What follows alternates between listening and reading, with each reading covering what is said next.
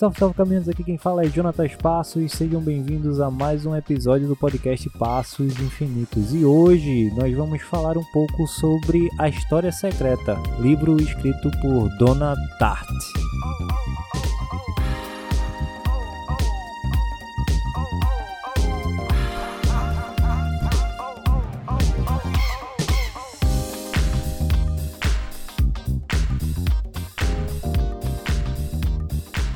Uma pequena sinopse. A história secreta é narrada por Richard Poppin, garoto da ensolarada Califórnia que consegue admissão na seleta Hampden, uma universidade em Vermont frequentada pela elite norte-americana. Richard imagina ter atingido o Olimpo ao entrar para o círculo mais privilegiado daquela universidade. Cinco alunos, sofisticados e originais, selecionados por um mestre erudito e carismático, dedicam-se ao estudo da Grécia Antiga. A eles junta-se o narrador, para participar da busca da verdade e da beleza entre festas orgiáticas e fins de semana numa antiga casa de campo, regados a muito álcool e discussões filosóficas. Impressionado com os novos colegas, Richard não tem ideia de com quem está lidando. Liderados pela figura sombria de Henry, os cinco revivem rituais dionísicos com toda a sua fúria e desregramento. A loucura desmedida certa vez termina numa orgia cujo ponto culminante é um ato de violência inominável e o suposto aparecimento do próprio Dioniso, numa de suas diversas manifestações. Quando conquista a confiança dos colegas e descobre a terrível verdade, Papen envolve-se na cadeia de segredos e cumplicidades que os mantém unidos esse encadeamento de medos e insegurança leva o grupo a cometer um ato ainda mais terrível, capaz de abrir as portas para o mundo das sombras, o Hades da narrativa de Homero, cuja obra Henry e seus amigos tanto admiram.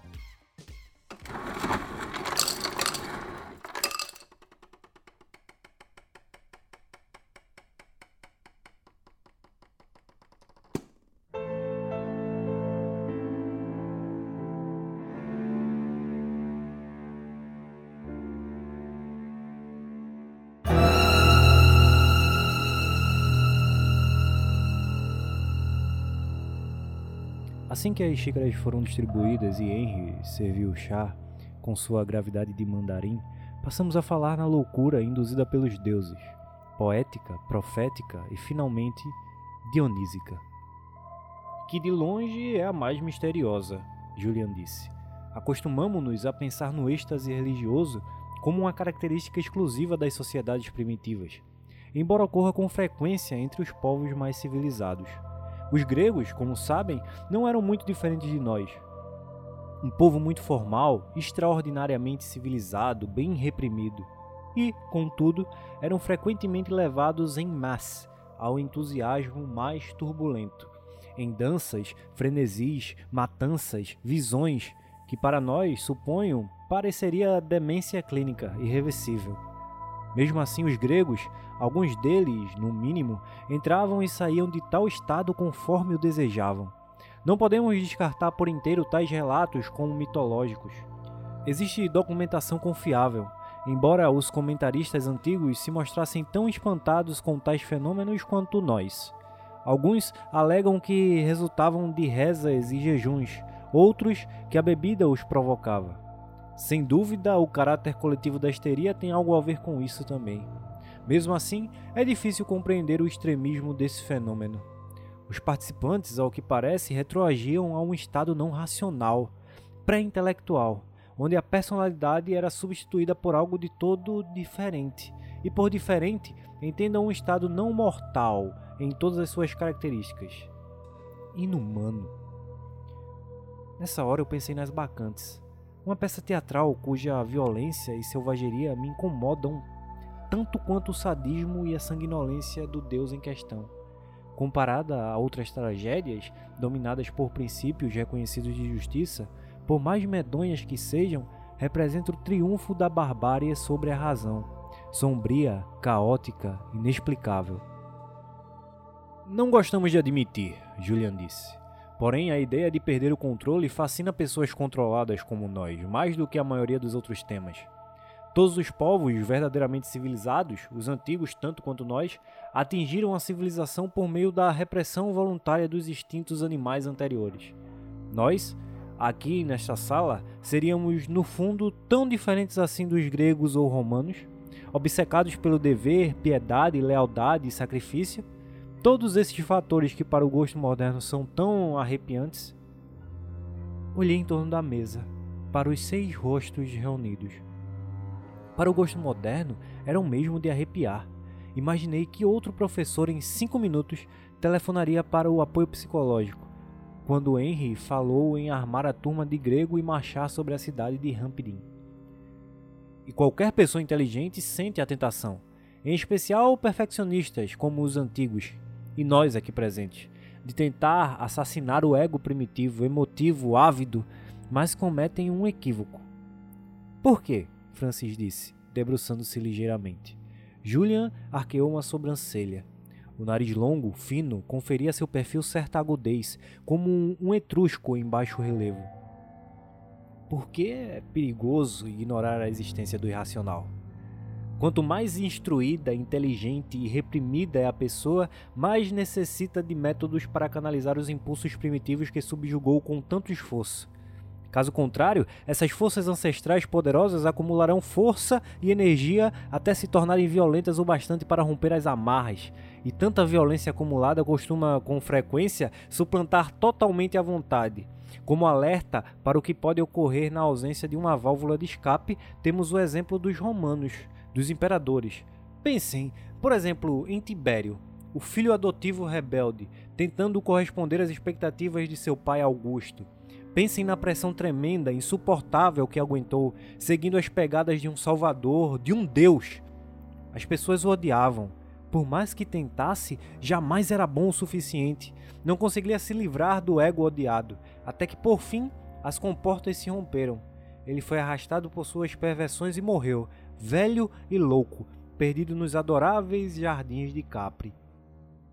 E nem ali foi feliz, como se esperaria, mas desgraçado.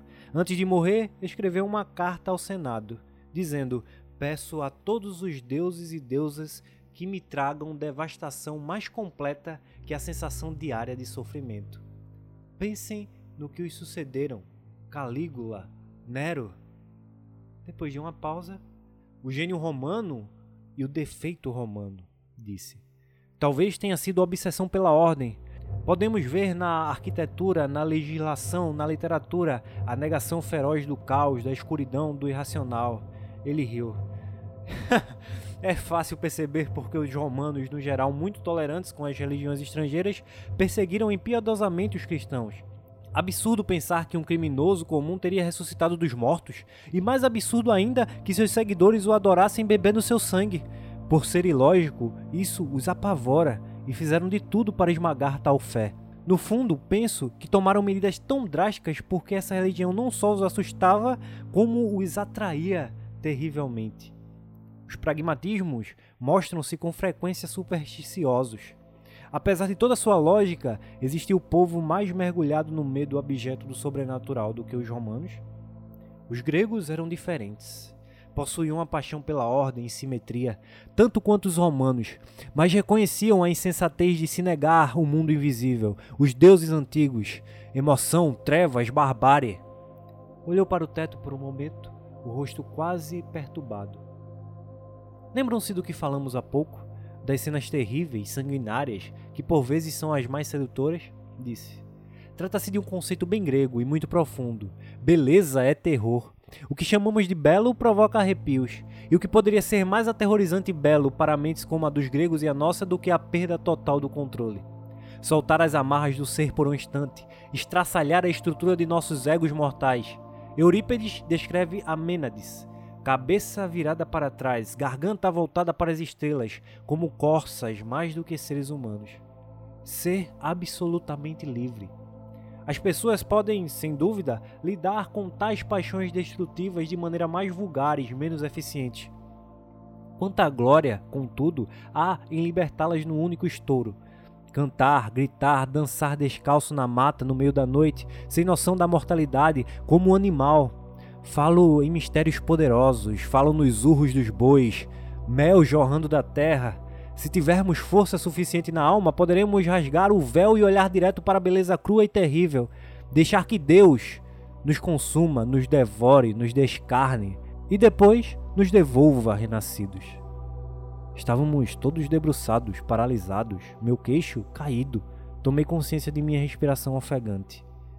E esta, para mim, meus caros alunos, é a sedução terrível do ritual dionísico. Difícil para nós imaginá-lo. O fogo puro do ser.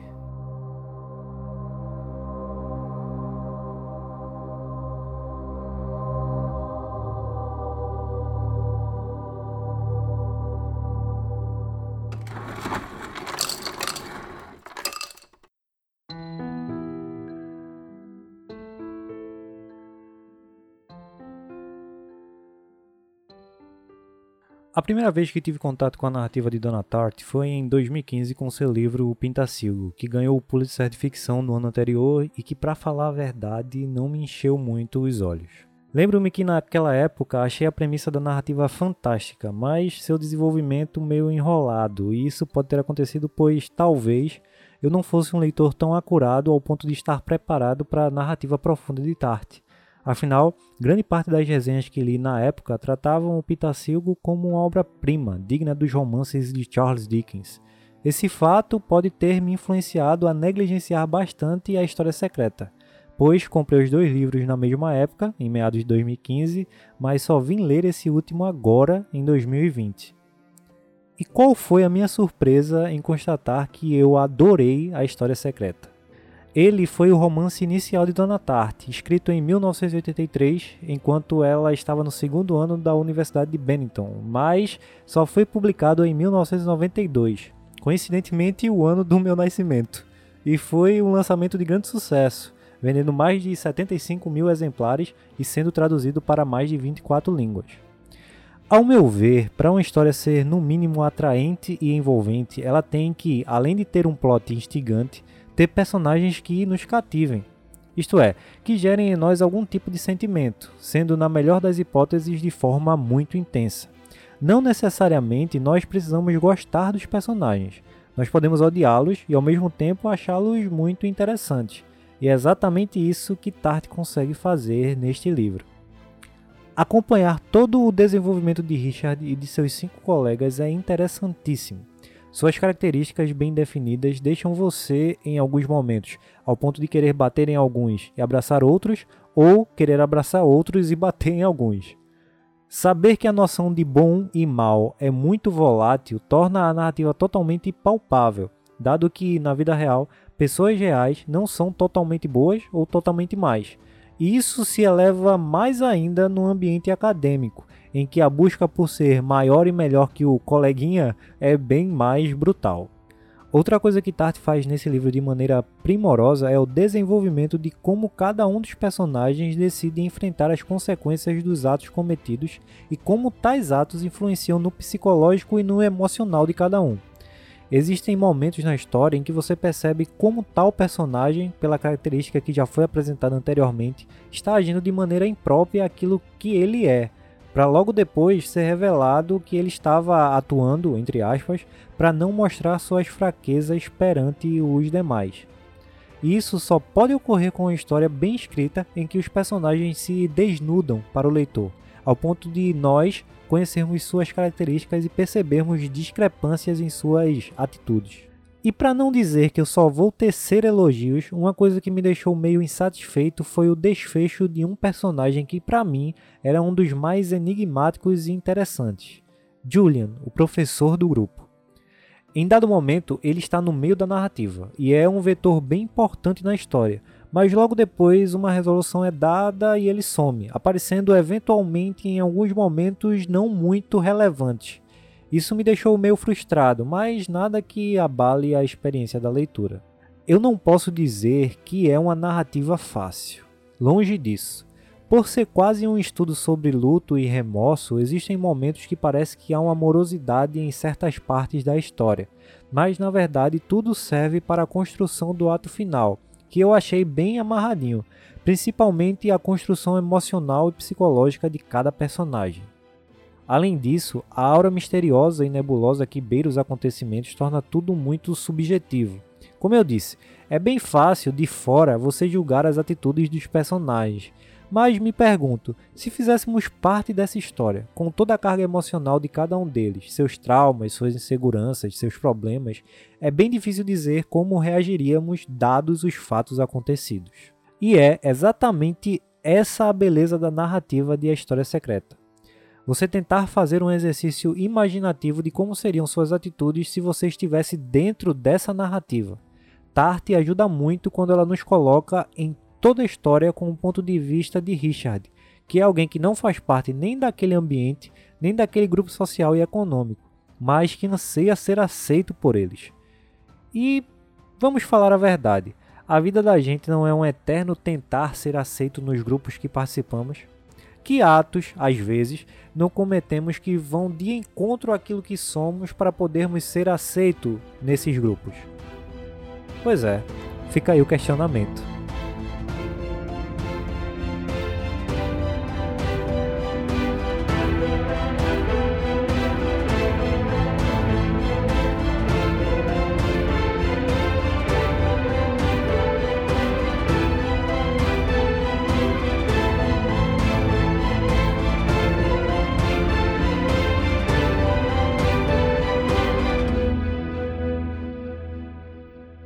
É isso, caminhantes. Eu espero que vocês tenham gostado de mais esse episódio. Vejo vocês na próxima. Um grande abraço.